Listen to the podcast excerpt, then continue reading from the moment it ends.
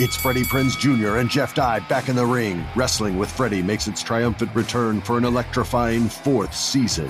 Hey, Jeff, are you ready to rumble our way into an all-new season of Wrestling with Freddy? You better believe I have. I've been practicing my body slams, and I'm jacked. All right, don't go injuring yourself now. We'll be highlighting the best stories and matches of the week in wrestling from AEW, WWE, and have one-on-one talks with the best talents in the world of pro wrestling. Listen to Wrestling with Freddy on the iHeartRadio app, Apple Podcasts, or wherever you get your podcasts.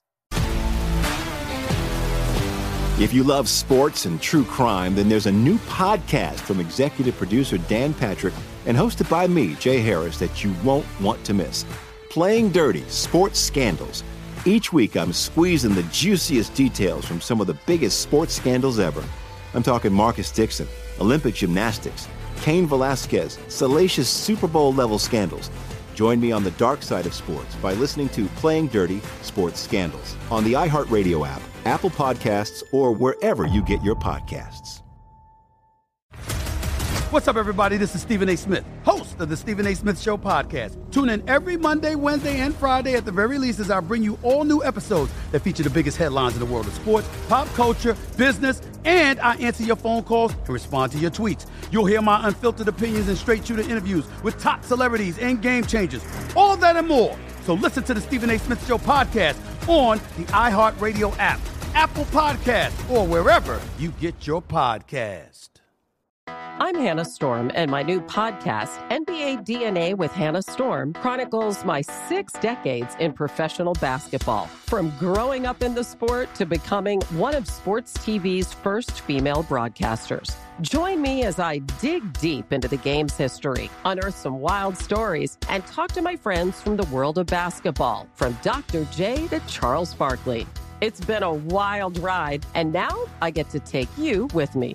Listen to NBA DNA with Hannah Storm on the iHeartRadio app, Apple Podcasts, or wherever you get your podcasts. This is the Greg Peterson Experience on VSiN, the Sports Betting Network.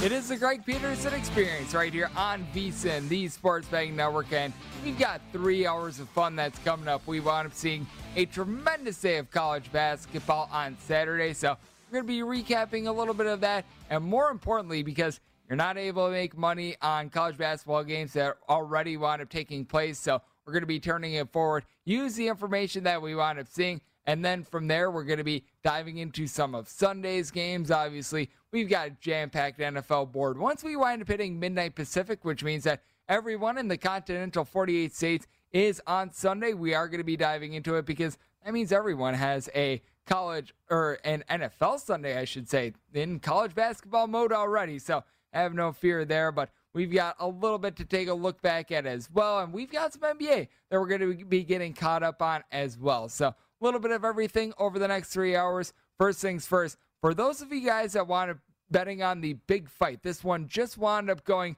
finalized. Charles Oliveira, he was able to submit Poirier. So this is one in which if you wound up taking Oliveira, you were able to get a nice cash on this. And really, I'm not necessarily the biggest one for UFC. I love watching it. I am not good at betting it to save my life. I sort of know what I am and I know what I'm not, and I am not a UFC bettor, so I am not the guy to come to for advice on it, but with that said, you were able to get right around plus 110, plus 115 on Oliveira if you wound up taking that, and you wound up seeing quite a few upsets in this one as you wound up seeing Amanda Nunes go down, so if you wound up taking Pena, right around plus 750, plus 775, depending on where you look. I was actually joined by the person on this network that knows a little bit more about UFC than myself, Dave Ross. He actually was talking about how Nunes might be a little bit vulnerable. He was going to be at minimum taking a look at perhaps like a round prop, and you wound up seeing Pena be able to get there outright. So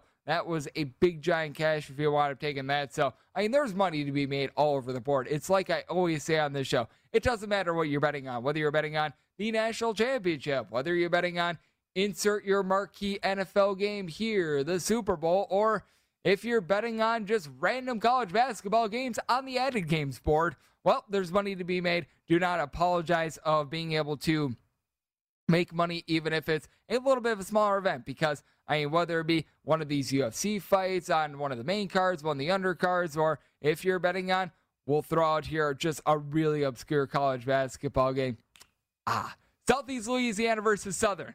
There's money to be made all across the board, but you did wind up seeing quite a bit of money when it came to home underdogs in college basketball last few days. You didn't wind up seeing as many of them today, but home teams continue to be relatively solid. I think that it is always an angle that you want to be taking a look at, and none more critical, in my opinion, than what we wound up seeing in Alabama versus Houston. First things first, I know that a lot of people have been tweeting at me, at GNRSquirty1, about this game in general, and yes, the refereeing was not good.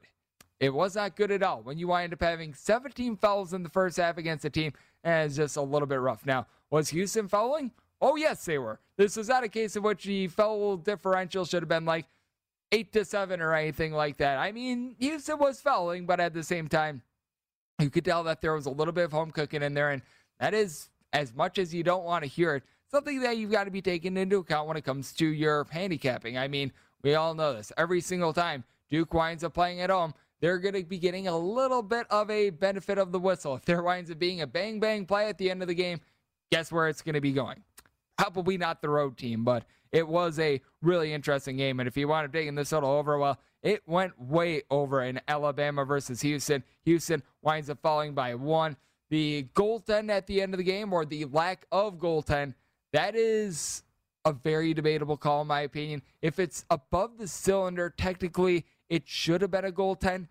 I think that that's one that you should at minimum be able to review, because the referees, because it was the end of the game, they weren't able to look back at it. That, I think, is the real tragedy of this. I know I've heard both arguments with regards to whether it was / was not a goaltend.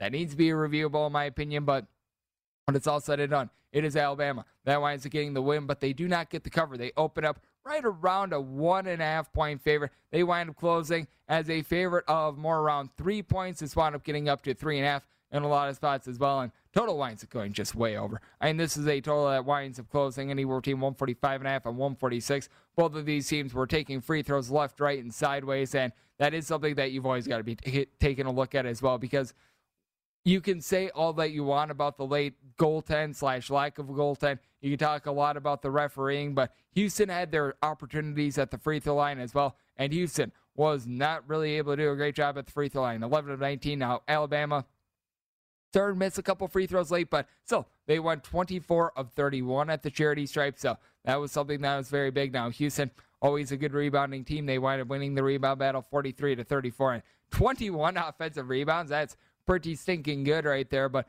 you got to give it up to Alabama. They were able to do a solid job, and you got to give it up to Houston as well. Houston proved that they are one of the better teams out there in all of college basketball, and they certainly backed it up on this day.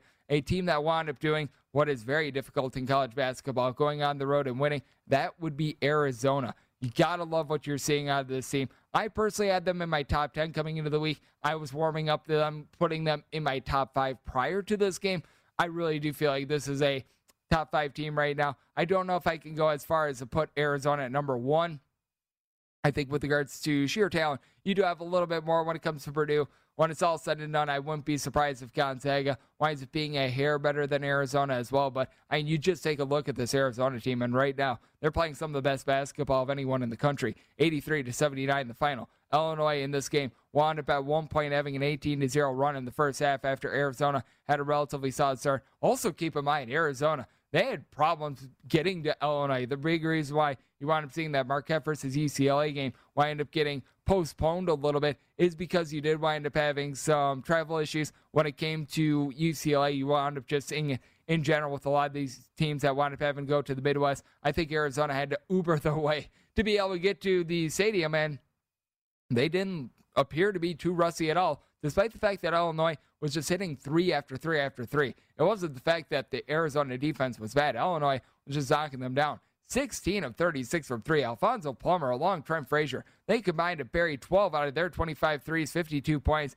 and yet still, Arizona, even with Kofi Coburn, giving the team 13 points, 13 rebounds, they were able to do a good job. They held up, and Kofi Coburn did not rack up a single foul in this game, by the way. So, I mean, it's not like they were getting the benefits of the whistle, and yet they still won the rebound battle. Arizona is just a really good, well-rounded team. We found out a lot more about them on Saturday. We also found out a little bit more about the Big Ten as well. In the Big Ten, you wound up seeing home court advantage be really big for a lot of teams. And in my opinion, when it comes to specific conferences, I do think that home court advantage is really massive when it comes to the Big Ten. You just see these ridiculous home court advantages, whether it be the Breslin Center, the Kohl Center. You're able to throw in there Assembly Hall for Indiana as well. The list goes on and on. But you wound up seeing Minnesota, a team that I thought was going to be dead last in the Big Ten.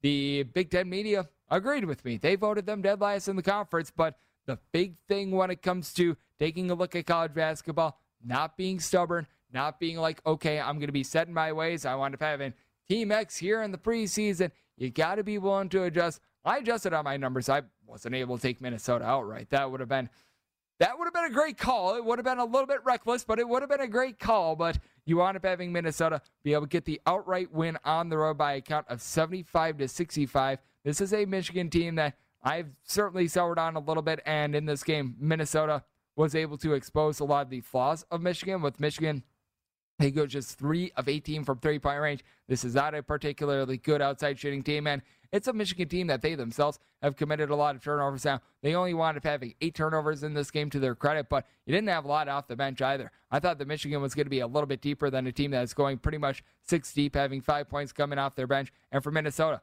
this is a team that they lacked depth as well. That is going to be something that I think winds up hurting Minnesota moving forward, because you got to figure at some point there's going to be a little bit of an injury situation when it comes to this team. But you take a look at what they were able to get out of Jamison Battle. 27 points, 7 boards. Minnesota does wind up losing the rebound battle in this game by a count of 34-28. But what Minnesota has been able to do, which has led to their success, they have been so gosh darn efficient. 4 turnovers in this game. They just did a great job of being able to control the tempo. They did a great job of just taking the full amount of the shot clock. E.J. Stevens was able to chip in their 13 points. Free throw shooting, so a little bit of a woe when it comes to Minnesota, but I think it's just so paramount when it comes to college basketball, when it comes to being able to take a look at these teams, is to not be set in your ways. If you wind up seeing something that maybe you didn't project at the beginning of the season, be like, okay, rather than continuing to lose future bets, how about if we get on the right side right now? How about if we buy in on this team rather than just try to convince myself that I'm right even though I'm not? That's a big thing that you wind up doing on some of these teams, like an Iowa State, like a Minnesota, these teams that you wind up having lower expectations for, and they wind up surprising you. Now, don't go all overboard. There's no need to make, like Iowa State, a 15-point favorite on a neutral court against Gonzaga or anything like that, because Iowa State is undefeated and Gonzaga has 2 losses. That's not necessarily the way that you want to be going about it either, but certainly you do want to be making adjustments as the season goes along. I feel like there were a lot of people that were prisoner of the moment on Wisconsin as well. The fact that Wisconsin wound up overcoming that 22-point deficit against Indiana is very solid, but they also wound up getting into a 22-point deficit against Indiana, and that shows some of their deficiencies, and we wound up seeing those get exposed by Ohio State. 73-55, Wisconsin winds up losing this game as Wisconsin goes just 6 of 26 from three-point range, and you can tell that with this Wisconsin team, they are really led by one man. That would be Johnny Davis. He had 24 points, but he had 22 shots. He pulled a good old Carmelo Anthony in this game for Ohio State. It cannot be said enough how big of a factor Kyle Young is. He only had 5 points in this game, but 14 rebounds. He really is the engine that makes this team go. Going to be taking a look at a little bit more college basketball as well on the other side, recapping what we wound up seeing on Saturday. We're going to be turning it forward to Sunday as well. That is on the Greg Peterson Experience on VSiN, the Sports Betting Network.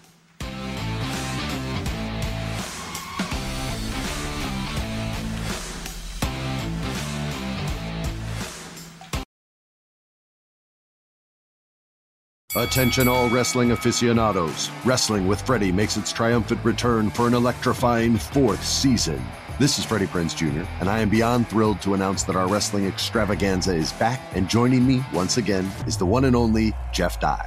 Get ready as we highlight the most jaw-dropping matches, dissect the fiercest feuds, and uncover the latest twists and turns in the world of pro wrestling. We're dusting off our legendary side quests and unleashing a barrage of brand new segments that will keep you guys on the edge of your seat, like our talks on Unsanctioned Thursdays. Freddie, you know we got to give the people what they want. This season, we have an all-star lineup of special guests who are going to be gracing our podcast, bringing with them their own unique insights, experiences, and all of that in the world of pro wrestling and beyond. Whether you're a seasoned wrestling veteran or a fresh-faced newcomer, we promise an experience like no other. So buckle up, wrestling fans. Listen to Wrestling with Freddy as part of the My Cultura Podcast Network, available on the iHeartRadio app, Apple Podcasts, or wherever you get your podcasts.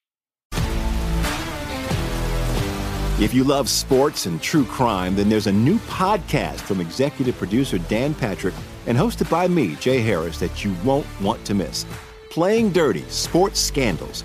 Each week, I'm squeezing the juiciest details from some of the biggest sports scandals ever. I'm talking Marcus Dixon, Olympic gymnastics, Cain Velasquez, salacious Super Bowl-level scandals. Join me on the dark side of sports by listening to Playing Dirty Sports Scandals on the iHeartRadio app, Apple Podcasts, or wherever you get your podcasts. What's up, everybody? This is Stephen A. Smith.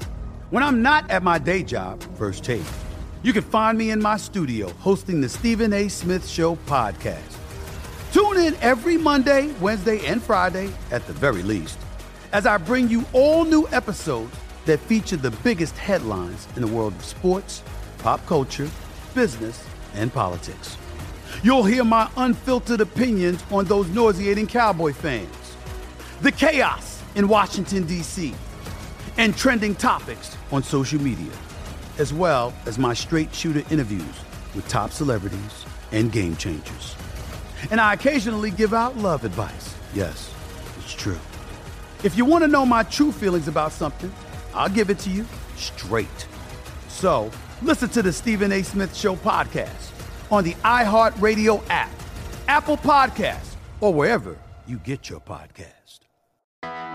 I'm Hannah Storm, and my podcast, NBA DNA with Hannah Storm, digs deep into the history of professional basketball, along with my own as one of the first female sportscasters. Now let's get you up to speed on what else happened around the NBA today. We talked to all sorts of people I interacted with, from Dr. J to Charles Barkley, and recap iconic moments. Yes, he's got it.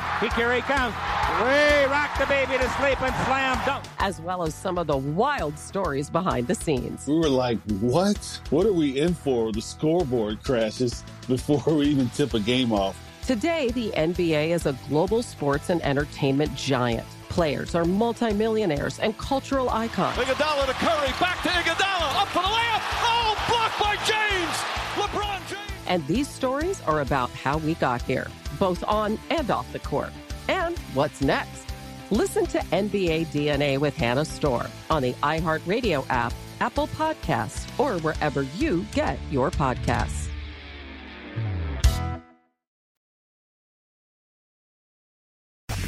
You're experiencing Hoops Peterson himself on VSiN, the sports betting network.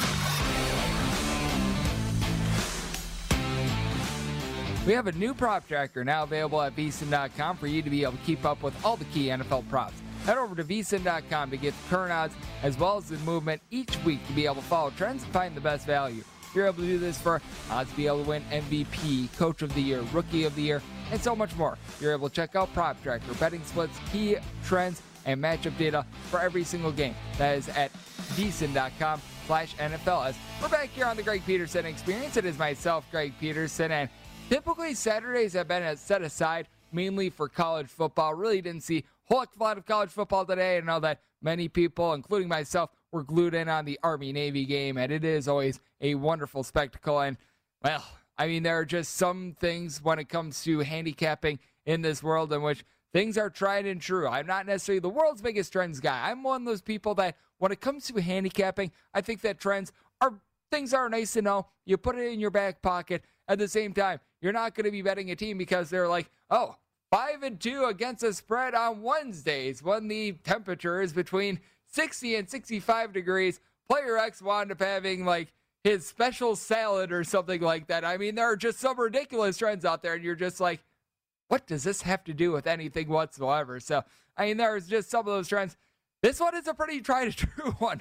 The under in the Army-Navy game. I wound up being on the under. I wound up taking Navy myself, getting a touchdown, and didn't even need the touchdown. Should have taken the money line, but you know what? You'll never apologize of being able to take a winner, 17-13, the final, and just another game in which it's just one of these things in which you just know what to expect every single year. And these are some of the best teams ever. Like, when it comes to college basketball, UC Irvine is one of those teams. You know that with UC Irvine, they're not going to go out there. They're not going to shoot a bunch of threes. You know that they're going to play slow. They're going to play defense-oriented. They're going to do everything humanly possible when it comes to that. And that's something that you do love with regards to that UC Irvine team. But, I mean, it's just really great to be able to see that. And then also, for those of you guys that wound up having Bryce Young to be able to win the Heisman Trophy, it's something that I've looked at the odds on quite a bit when it comes to this show. He was able to win the Heisman Trophy. Really no shock here. If you were expecting someone else to win the Heisman Trophy, I really don't know what to tell you, but Bryce Young was able to win the Heisman. Also going to be keeping our eyes when it comes to some of the injury information with regards to the NFL as well, because it appears as though Deebo Samuel is going to be active and is going to be playing for the San Francisco 49ers. So bet that game accordingly when we wind up hitting midnight Pacific, 3 a.m. Eastern. Going to be really going hard and heavy when it comes to the NFL board, so have no fear there. And then also, for all you guys that were betting on the FCS, you actually wound up seeing quite a few underdogs being able to cash on Saturday, as well as you wound up having South Dakota State really be your lone favorite that wound up hitting on that one, 35-21.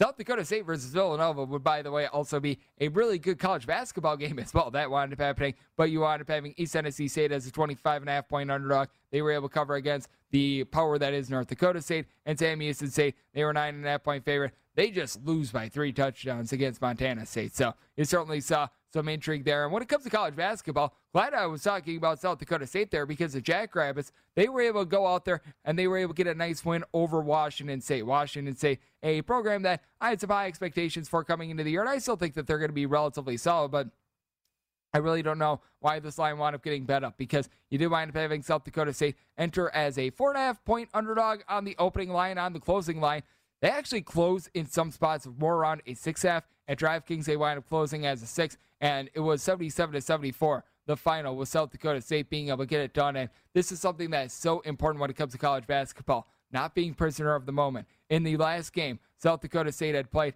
they were, I would say, about a 22, depending on your closing number, maybe a tad bit more, maybe a tad bit less of a favorite. They go to Idaho, and they wind up losing the game outright. A lot of people were probably just here like, oh, what the heck? This South Dakota State team stinks. Idaho, they're famous for potatoes, and they're really not doing anything else, when in reality, Idaho is actually a halfway respectable college basketball school. You wound up seeing them tonight wind up losing, but being able to cover against Cal State Bakersfield. They went on the road, and they lost by 1 point. They were a 12-point underdog in that game as well, so when it comes to just one game or one game only, you can't wind up overreacting to a lot of these. I think that a lot of bettors wound up doing that with South Dakota State. If you wound up not doing that and you wound up taking South Dakota State in some form or fashion, you were able to get there, and that's just so big when it comes to college basketball. Trying to take everything into perspective, you can't let one performance winding up jading you one way or the other. Just something I will never advocate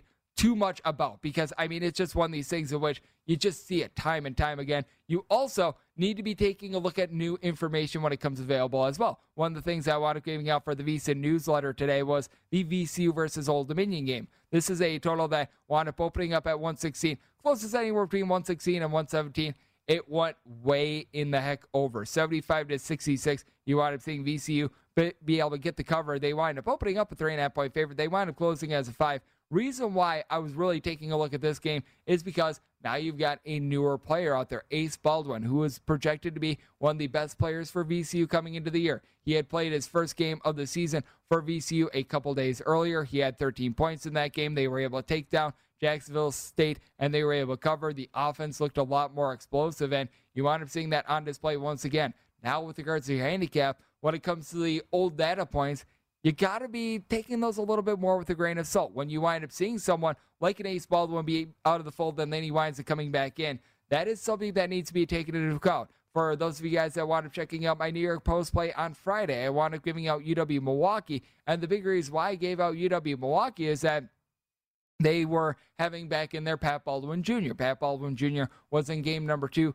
back in the fold for UW-Milwaukee. You knew that he was going to be playing in that game. And lo and behold, UW-Milwaukee, they were actually leading with 5 minutes left to go. That actually became a little bit more of a sweat than you would have wanted because they were catching between 13.5 and 14 points in that spot. But they were able to get home. They were able to get a nice cover. So I think that that's really important. And then when it comes to not being prisoner of the moment as well, there is nothing bigger than that, than the Marquette versus UCLA game. And I know that this is something that winds up happening every single year where you have just sort of travel, whatchamadoos, what have you, because I was talking about with Arizona, they wound up having to Uber to Champaign, Illinois to be able to play that game. That was certainly a little bit of a calamity, but I thought it was so important to not look at the record itself for Marquette and look at the actual efficiency numbers with them.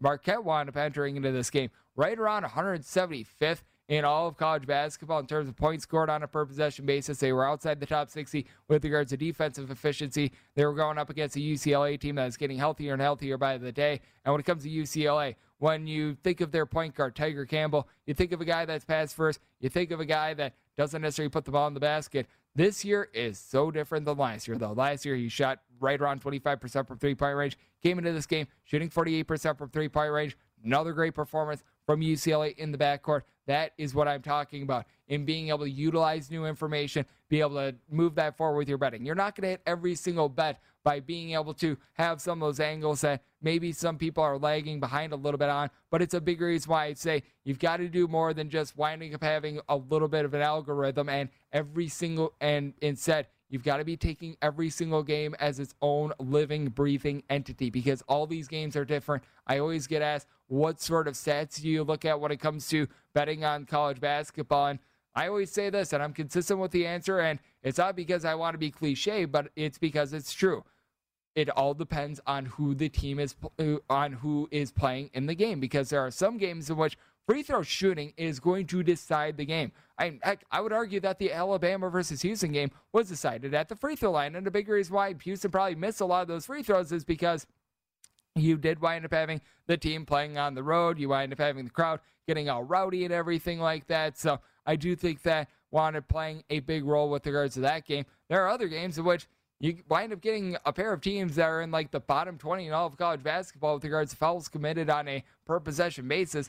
Free throw shooting is not going to mean as much when you don't wind up having teams go to the free throw line as much. So that is something that is important. Three-point shooting could sometimes be incredibly important when it comes to college basketball. If you wind up having a UC Irvine game in which UC Irvine really doesn't take a lot of threes, that's something that you can't take into account as much. So I do think that it is so important that you take a look at these college basketball games all as their own little bit of a different quirk, a little bit of a different identity, just because I do think that when it comes down to these matchups, they really do make fights, the good old boxing mantra. So I think that that's something that is very important to do. And something that's very important to do is to try to just take a look at some of these teams in general that are off the beaten path a little bit more and try to be able to find a little bit of value there. I was telling you guys about IUPUI yesterday. They are certainly putting the PU in IUPUI in that they have yet to score 60 points against a D1 opponent this year. That is very good fade, but if you're looking at teams that you want to be betting on the other side, I'm going to be telling you about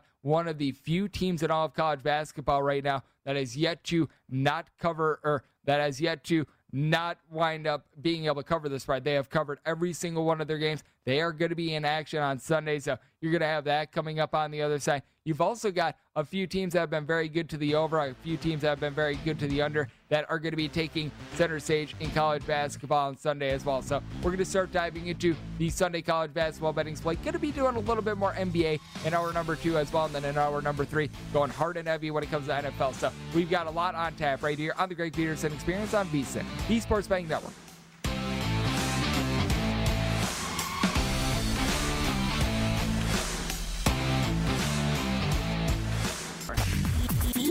Experiencing Hoops Peterson himself on VSiN, the Sports Betting Network. The VSiN Bowl Betting Guide will be released on Monday, and it's got everything that you need to bet smarter on every single one of these bowl games. This year's guide provides matchup analysis on every one of them, including insights, trends, data, and predictions for you to be able to make your best bets. This guide is designed to be able to give you an edge, whether you're looking to bet every game, playing contest, or you just want to find a few key high-value props. The guide is dropping on Monday, so make sure to get your copy for only $19.99. That is at VSiN.com/subscribe, as we're back here on the Greg Peterson Experience with myself, Greg Peterson, and mentioned it just before we wound up hitting our last break, the fact that you've got a team in college basketball that's going to be playing on Sunday that has yet to fail to cover a spread, if that makes sense. They have covered every single game that they played thus far this year.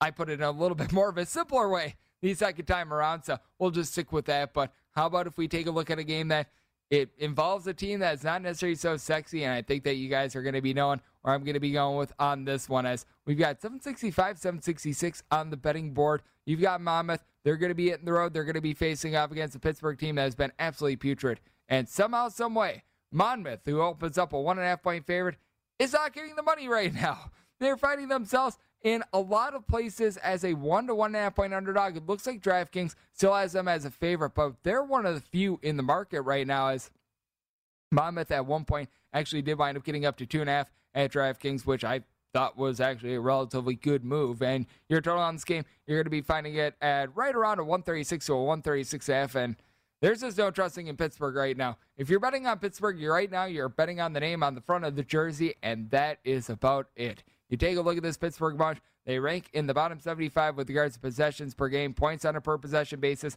one of the worst out there in college basketball. They're shooting as a collective below 27.5% from three-point range. And then you take a look at Monmouth. And what I really like about Monmouth is the fact that you wind up bringing in Shavar Reynolds from Seton Hall. And while he was at Seton Hall, he was a relatively solid scorer, a guy that was able to see some starts, a guy that was able to put the ball in the basket. He, along George Pappas, is right now making one of the best backcourts that you're going to find in college basketball. A combined 33.5 points, 10 boards per game. You've got Pappas giving you more around 3 assists per game, so facilitation can be a little bit lax with this team from time to time, but you just take a look at the way that Monmouth is shooting right now, and it is absolutely superb. This is a team that, as a collective at the free throw line, hits a little bit over 80% of the free throws. From three-point range, they're shooting 38.5% there as well. And then you take a look at what you're able to get out of Pittsburgh. Jamarius Burton, I could tell, is injured. This is someone that a few years ago at Wichita State was actually a very good player. He just has not been able to come out for the same. And with Pittsburgh, there's just a team that they have been sacked by injuries. You take a look at it, and Nike Sabandi, he was someone that wanted coming in from Miami of Ohio. You expected him to be able to do some nice things for the team. He has been missing in action for quite a while, and he is not going to be coming out anytime soon because his season is done. You've got John Hughley down low. He's been able to do a nice job. 15 points, right around 8 rebounds per game. He probably has a little bit of an edge on Walker Miller, the UNC transfer, has been able to do a solid job for Monmouth. He's been able to shoot right around 87.5%, the free throw line, 14.5 points per game, but I do think that free throws are going to be critical because I do think that this is going to be a relatively tight game late when you wind up having a Monmouth team that is shooting over 80% the free throw line. You're able to feel very secure about them. And when it comes to Monmouth, the fact that they've been able to cover every game is made even more impressive by what you've just seen with regards to their schedule. They wind up going on the road a few nights ago to St. John's. They wound up getting down in that game double figures in quite a bit of it. They were able to make a late run. They were able to get the cover there. They wind up going on the road. They take down Canisius and Niagara outright, being able to win both of those games by 8-plus points. They've won on the road against St. Joe's. They were able to have a spirited effort winning on the road against Towson. They did wind up losing to Charlotte at the beginning of the year, but that was by 2 points, so they were able to cover that game as well. So it really has been a rock-solid bunch. Meanwhile, Pittsburgh, they've already lost on their home floor by double figures to the Citadel. They wound up getting curb stomped by UMBC. The fact that we are celebrating a win for Pittsburgh on their home floor against a Patriot League team is just sad. Now, Colgate is a relatively solid Patriot League school, but let's call it what it is. Colgate is best known for being a toothpaste, and Pittsburgh was celebrating the fact that they were able to get a win on their home floor against Colgate. That is the sad state of affairs, both with regards to Pittsburgh and the ACC in general. With the ACC, you obviously have one rock-solid school in Duke, who I really do like. I think that Duke is going to be in for a tremendous year. I've right now got them in my top 5 with regards to all of college basketball, turning more towards 5 with regards to that, but I think that Duke is going to be able to have a great year in Coach K's final season, but Certainly not necessarily the world's greatest conference right now, to say the least, as you've got right now got 15 teams in that conference. I know that there's a lot of people saying that they might only get 4 teams in the NCAA tournament. I'm sure that they're going to be able to find a way to be able to scrape by with at least 5. Somehow, some way, Syracuse is going to wind up finding their way in as like an 11 seed. And lo and behold, pixie dust is going to be sprinkled upon a zone defense that right now looks like it's got holes bigger than Swiss cheese right now. And somehow, some way, it's all going to be shored up. There's going to be some team in the NCAA tournament that can't score on them for like 15 straight minutes. It's just a story in which is as old as the dawn of time at this point when it comes to college basketball. But I mean, it certainly has not been going well for them. It's going a little bit better for our good friends over there at Baylor and Villanova. How about if we had on the big whopper of a game? Because this is going to be the basis of my New York Post play. I'll be hitting on this in the final hour as well, but you do have 747, 748 on the betting board, and you got Villanova on the road being between a 4.5 and a 5-point underdog, and your draw on this game, you're finding it at a 138.5. We're seeing quite a few 5s pop right now where I'm at Circa. You're finding a 5, and I wound up writing up for the New York Post Villanova with the points. I wound up setting this line at 3. I think that these teams are relatively equal on a neutral court. What I think is going to be big as well is a little bit of a revenge factor here for Villanova. You may recall that this is a matchup that we wound up seeing in the Sweet 16 of the NCAA tournament. Villanova was without Colin Gillespie in that game. Guess who's going to be playing in this game? Colin Gillespie. It's a strength-on-strength battle. You've got a Villanova team that is 9th in the country with regards to fewest turnovers on a per-possession basis. They do a great job taking care of the ball. Meanwhile, Baylor, in terms of steals forced on a per-possession basis, they rank 3rd in all of college basketball. They've been generating over 10 steals per game. What I think is going to be really critical, though, in this game, there are some games in which it matters a little bit more than others. When you wind up finding a spread in that, I will call it 4 to 8 range, I think is very fair. You could extend it a little bit more, but I think in the 4 to 8 range is incredibly important. Free throw shooting. And when it comes to free throw shooting, guess who has the advantage? Villanova. And I think a lot of people will be surprised to know Baylor is in the bottom 75 when it comes to free throw shooting percent. They as a collective are shooting right in the neighborhood of about 66% at the free throw line. This is not a good free throw shooting team. Meanwhile, Villanova as a collective, they shoot well over 75% at the free throw line. That is going to be really big in this game, in my opinion, because you've got a pair of teams that they don't necessarily play up-tempo, but they're incredibly efficient. Both of these teams in the top 12 in all of college basketball and points scored on a per-possession basis. Baylor's willing to play a little bit faster than Villanova, but we saw it in that NCAA tournament game in 2021, and you've got largely a lot of the pieces from that Villanova team returning, only now you wind up having Colin Gillespie in the fold, and that they did a great job of really slowing things down, making things really, really grimy, really, really gross. Baylor in the second half of that game, they were able to take hold because they were able to generate a few turnovers. If Colin Gillespie is out there, I don't think that they would have generated those turnovers. And in my opinion, if Colin Gillespie plays in that game, there's a chance that Villanova wins it outright. I'm not saying that they do win it outright. I'm saying that there's a chance because obviously we're never going to know what winds up happening if a guy doesn't get hurt. But I do think that this is a good spot for Villanova. It's a battle-tested team. You take a look at their 2 losses. I mean, you wind up losing to Purdue, and you wind up leading that game late in that one, and then you wind up losing on the road against UCLA in a game that was super-duper late, and you could tell that they just wound up running out of gas, and they were just tired in general in a massive body clock game.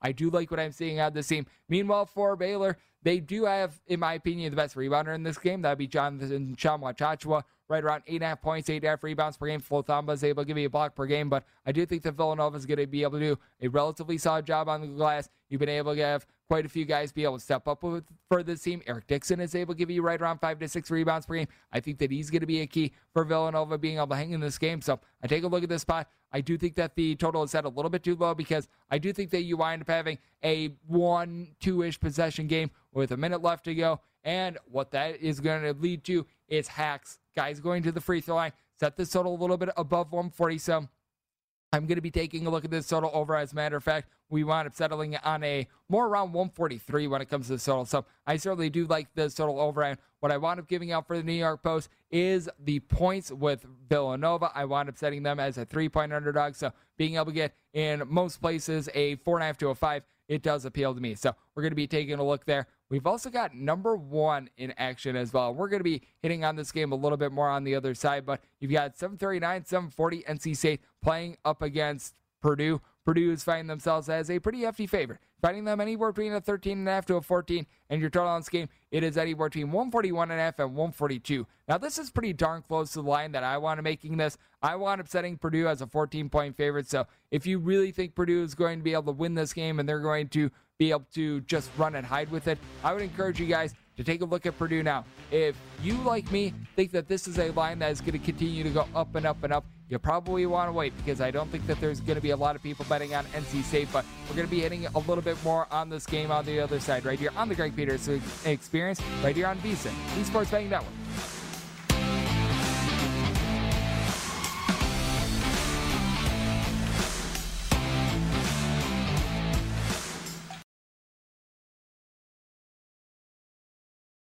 Attention all wrestling aficionados. Wrestling with Freddy makes its triumphant return for an electrifying fourth season. This is Freddie Prinze Jr., and I am beyond thrilled to announce that our wrestling extravaganza is back, and joining me once again is the one and only Jeff Dye. Get ready as we highlight the most jaw-dropping matches, dissect the fiercest feuds, and uncover the latest twists and turns in the world of pro wrestling. We're dusting off our legendary side quests and unleashing a barrage of brand new segments that will keep you guys on the edge of your seat, like our talks on Unsanctioned Thursdays. Freddie, you know we got to give the people what they want. This season, we have an all-star lineup of special guests who are going to be gracing our podcast, bringing with them their own unique insights, experiences, and all of that in the world of pro wrestling and beyond. Whether you're a seasoned wrestling veteran or a fresh-faced newcomer, we promise an experience like no other. So buckle up, wrestling fans. Listen to Wrestling with Freddy as part of the My Cultura Podcast Network, available on the iHeartRadio app, Apple Podcasts, or wherever you get your podcasts. If you love sports and true crime, then there's a new podcast from executive producer Dan Patrick and hosted by me, Jay Harris, that you won't want to miss. Playing Dirty: Sports Scandals. Each week, I'm squeezing the juiciest details from some of the biggest sports scandals ever. I'm talking Marcus Dixon, Olympic gymnastics, Cain Velasquez, salacious Super Bowl-level scandals. Join me on the dark side of sports by listening to Playing Dirty Sports Scandals on the iHeartRadio app, Apple Podcasts, or wherever you get your podcasts. What's up, everybody? This is Stephen A. Smith. When I'm not at my day job, First Take, you can find me in my studio hosting the Stephen A. Smith Show podcast. Tune in every Monday, Wednesday, and Friday, at the very least, as I bring you all new episodes that feature the biggest headlines in the world of sports, pop culture, business, and politics. You'll hear my unfiltered opinions on those nauseating Cowboy fans, the chaos in Washington, D.C., and trending topics on social media, as well as my straight shooter interviews with top celebrities and game changers. And I occasionally give out love advice. Yes, it's true. If you want to know my true feelings about something, I'll give it to you straight.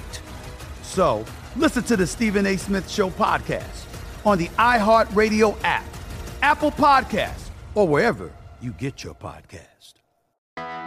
I'm Hannah Storm, and my podcast, NBA DNA with Hannah Storm, digs deep into the history of professional basketball, along with my own as one of the first female sportscasters. Now let's get you up to speed on what else happened around the NBA today. We talked to all sorts of people I interacted with, from Dr. J to Charles Barkley, and recap iconic moments. Yes, he's got it. Here he comes.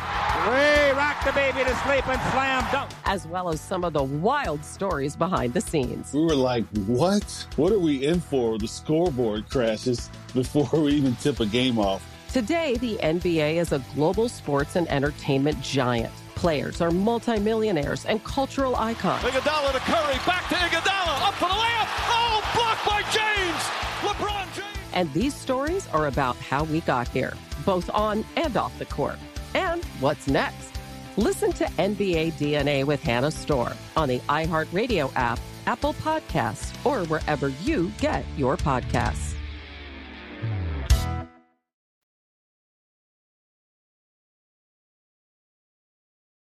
You're experiencing Hoops Peterson himself on VSiN, the Sports Betting Network. We're back here in lovely Las Vegas, more specifically Circa, the wonderful sportsbook and resort for the Greg Peterson Experience with myself, Greg Peterson, right here on VSiN, the Sports Betting Network. And right now we're taking a look at the number one team in all of college basketball doing battle on Sunday. As you do have Purdue, they're going to be taking on NC State. Right now, NC State finding themselves anywhere between a 13.5 to a 14-point underdog, and your total on this game, you're going to be finding it in the very low 130s in a lot of places. Right now, we are seeing this clocking in anywhere between the very low 140s. Anywhere between a 141.5 to a 142.5 DraftKings. Right now is the lone 141.5 that I'm seeing. But when it comes down to it, I want to blame 13.5 myself with Purdue. I set this line at 14. I figured that there's no way that we're going to get too much of a better line when it comes to Purdue. I would rather lay it with them because I do think that this is a line that is going to be going upwards. When you wind up having the number one team in all of college basketball and an NC State team that we're going to call it what it is. Deron Sebron has been very good for this team. 21 points, be able to chip in their 10 rebounds. You got questions outside of him, and you've got Sebron, who is the team's top scorer, and he's able to pop threes. Problem is he shoots 7.7% from three-point range. That's Greg Peterson range right there. I mean, I could shoot 7.7% from three-point range if I wound up lacing him out there and going out there right now. So that is going to be a big, giant issue. And when it comes to NC State, I'm talking about it with the ACC in general, a team that I am really souring on. I thought that Manny Bates was going to be a dominant low-post player. Well, he wound up getting injured in the first half of the first game of the season, has not been seen since then. So that means that someone like an Ebenezer Duoria is going to have to do some things down low for the team. He's been able to get the team right around 5 points, 4 boards. So he's been able to do a relatively okay job. But having Casey Marcel dealing with an injury, may or may not play in this game. If he does wind up playing, you've got to figure that he's going to be less than 100%. That's an issue. And when it comes to Purdue, you can't just, in my opinion, be jaded too much by their performance that they wound up having against Rutgers. You take a look at just what Rutgers has done time and time again at home. It is a house of horrors for just so many of these Big Ten teams. I'm someone that I come from the great state of Wisconsin.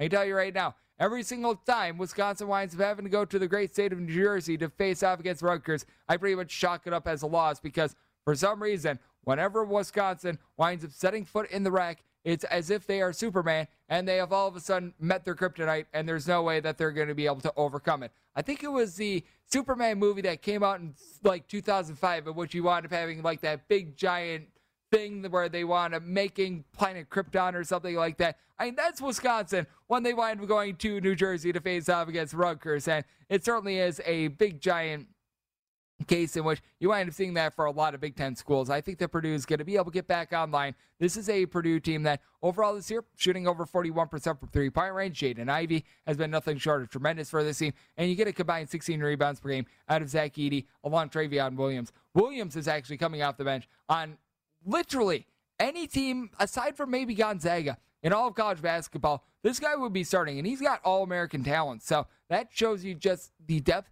that this Purdue team has. Now, Caleb First might be dealing with a little bit of an injury, but you've got so much depth when it comes to this Purdue team. You're still able to go 8, 9 men deep, so I have no concerns there. When it comes to NC State, they've got absolutely no depth whatsoever. So I do take a look at this spot, and I do think that this is going to be a good bounce back for Purdue.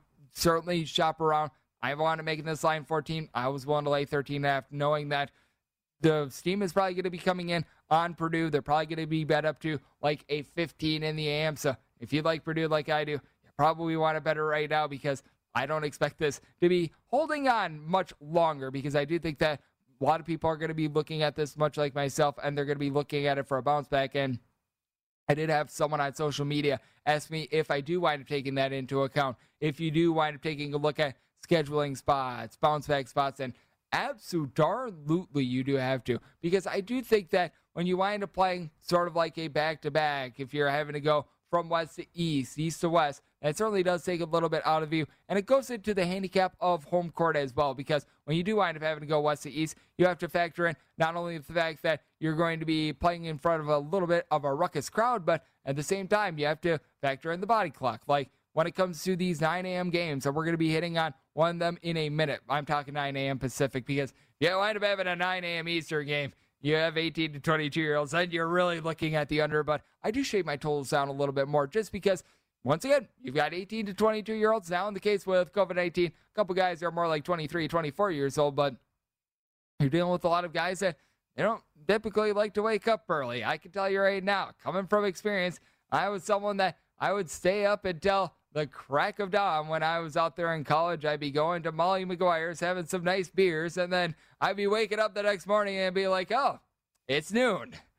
Great work, Greg. Great work. So, I mean, you always have to keep in mind the human element of these things as well. But, I mean, how about if we take a look at one of those early games? Because I wound up liking the early on, the over on this game earlier. Now we've gotten to the point where I do see a little bit more value on the under. That'd be 731, 732 on the betting board. As you do have Miami, they're going to be taking on Fordham. Fordham is finding themselves as a pretty sizable underdog in this spot. They open up at 7.5. Now you're finding them in a lot of places at an 8, even here at Circa. We're seeing more of an 8.5. And your total on this game, it opened up at 139. Like the overall 139, now we're seeing at DraftKings as high as a 141.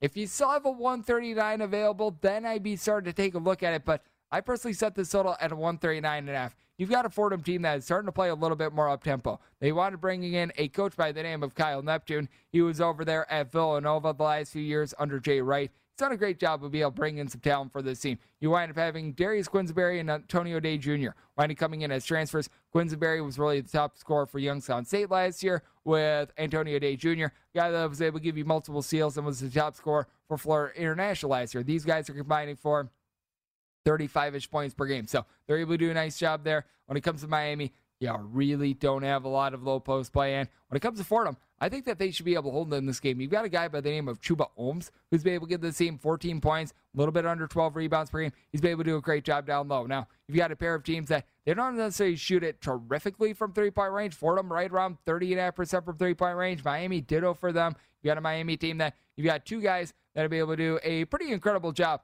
of being able to hit some shots for this team. With Miami, Isaiah Wong has been able to do a nice job chipping in there about 14 points per game. You've also been able to get Cam McGussie chipping in there right around 17-ish points per game. After that, this has been a really rough offensive team. Sam Wardenberg is a guy with size. They will give you some good three-point shooting, but he pumps in there about 7 points per game.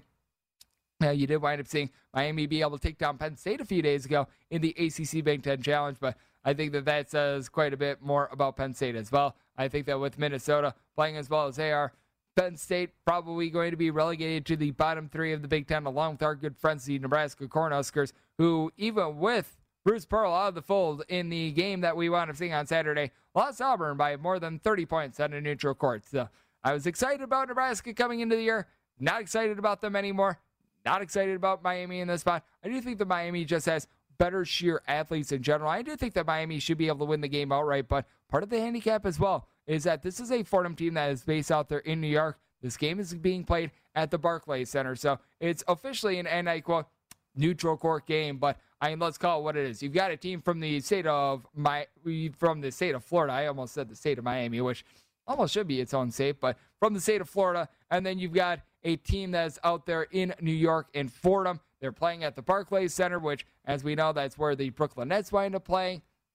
Guess who winds up getting a little bit of a home court advantage from me? I wind up putting this more around like what I would award for a half a home court advantage. So typically for Fordham, I would award 3 points. They get a little bit more of a generic number because there are some teams that they wind up getting a little bit more than 3 points. There are some teams that they wind up getting a little bit less than 3 points for home court. I wound up setting Fordham's at 3, but this is more of a spot in which I wind up shaving it by more like a 1.5 in this spot. So that's the way that I wind up breaking it down there. But it could only make Miami more around a 5.5 point favorite. So I do think that you've got some solid value there. How about if we hit another early one before we wrap up our one? We're just going to go down the board. 733, 734 on the betting board. Florida State, South Carolina. This is going to be taking place at Rock Hill Sports and Events Place. And you've got yourself Florida State, who opened up a 5.5 point favorite. They've been steamed up to a lot of places, 6.5 point favorite, and your total on this game is 137.5 to 138.5. Now, I have no earthly idea why this total is coming down right now. You've got a South Carolina team that I recognize that they're inefficient. I recognize the fact that they commit right around 15-plus turnovers per game, but they're certainly a team that they are not slowing down for anyone at this point. And you got a Florida State team that has been a relatively mid-tempo team, but they're one of the best teams in all of college basketball at being able to generate steals. South Carolina is a team that plays fast, and they don't do a good job of being able to take care of the ball. I think that you've got yourself a classic mismatch right here. When it comes to South Carolina, by the way, with regards to possessions per game, they rank 47th in all of college basketball. I think that this is going to be a case in which the strength of Florida State is going to expose the weakness of South Carolina. South Carolina is going to be turning the ball over left and right. You've got a South Carolina team that they themselves don't do a great job of being able to hit their outside shots. And you did wind up having a little bit of an injury when it came to Jermaine Coussard. He's going to be in the fold for South Carolina. I would argue doesn't help him too much. He commits over 4 turnovers per game with right around 2 assists per game. So I'm taking a look at Florida State and an over in this spot. And in hour number 2, I'm going to take a little bit of a look at the NBA as well. That's up next right here on the Greg Peterson Experience on VSiN, the Sports Betting Network.